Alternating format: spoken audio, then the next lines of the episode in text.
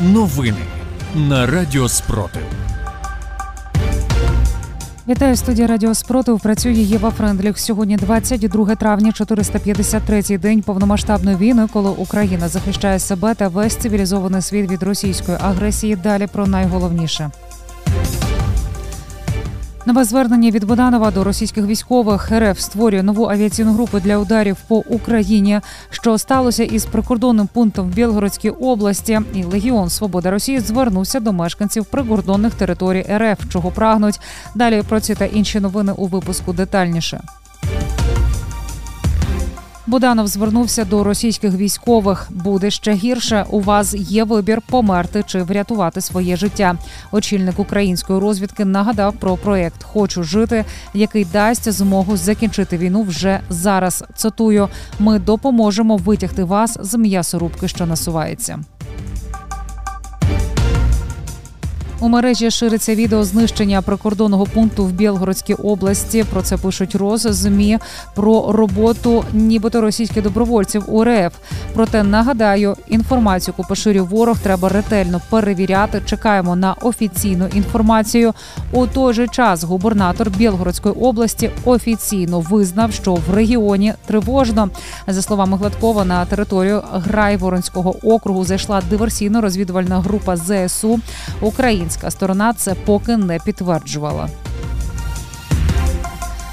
Легіон Свободи Росії звернувся до мешканців прикордонних територій РФ. Людей закликали не чинити опір та не боятися. Цитую: ми вам не вороги. На відміну від путінських зомбі, ми не чіпаємо цивільних і не використовуємо їх у своїх цілях. Свобода вже близько.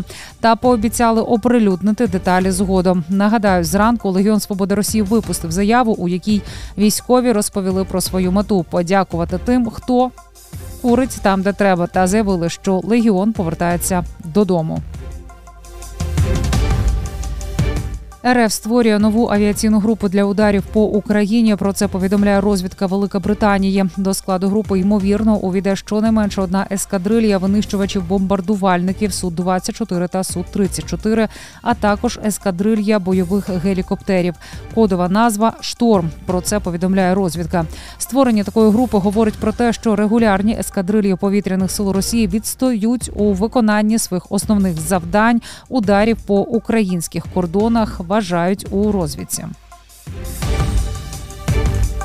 СБУ затримала зрадника, який коригував удари по Миколаївщині шахедами та фосфорними снарядами РФ.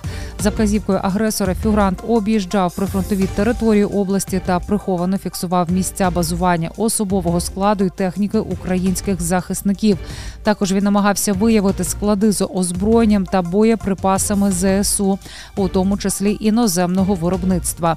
Крім того, зловмисник передавав росіянам інформацію про наслідки їхніх повітряних атак з використанням фосфорних боєприпасів, реактивних систем залпового вогню «Град» та іранських дронів шахет.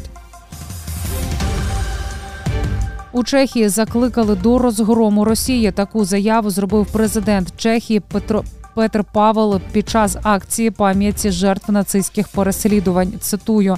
Ми повинні бути мотивовані. Нас має мотивувати той самий історичний досвід, про який ми сьогодні говоримо. Це правильно, що ми його згадуємо і ставимо в контекст сьогоднішньої ситуації. Тільки так ми можемо уникнути повторення помилок минулого, сказав Павел. За час повномасштабного протистояння Сили оборони України знищили 203 тисячі 880 російських окупантів. Більше за новинами слідкуйте в телеграм-каналі Радіо Спротив. З вами була Єва Френдліх. Зігріваємо один одного любов'ю. Віримо в сили оборони України, і все буде Україна.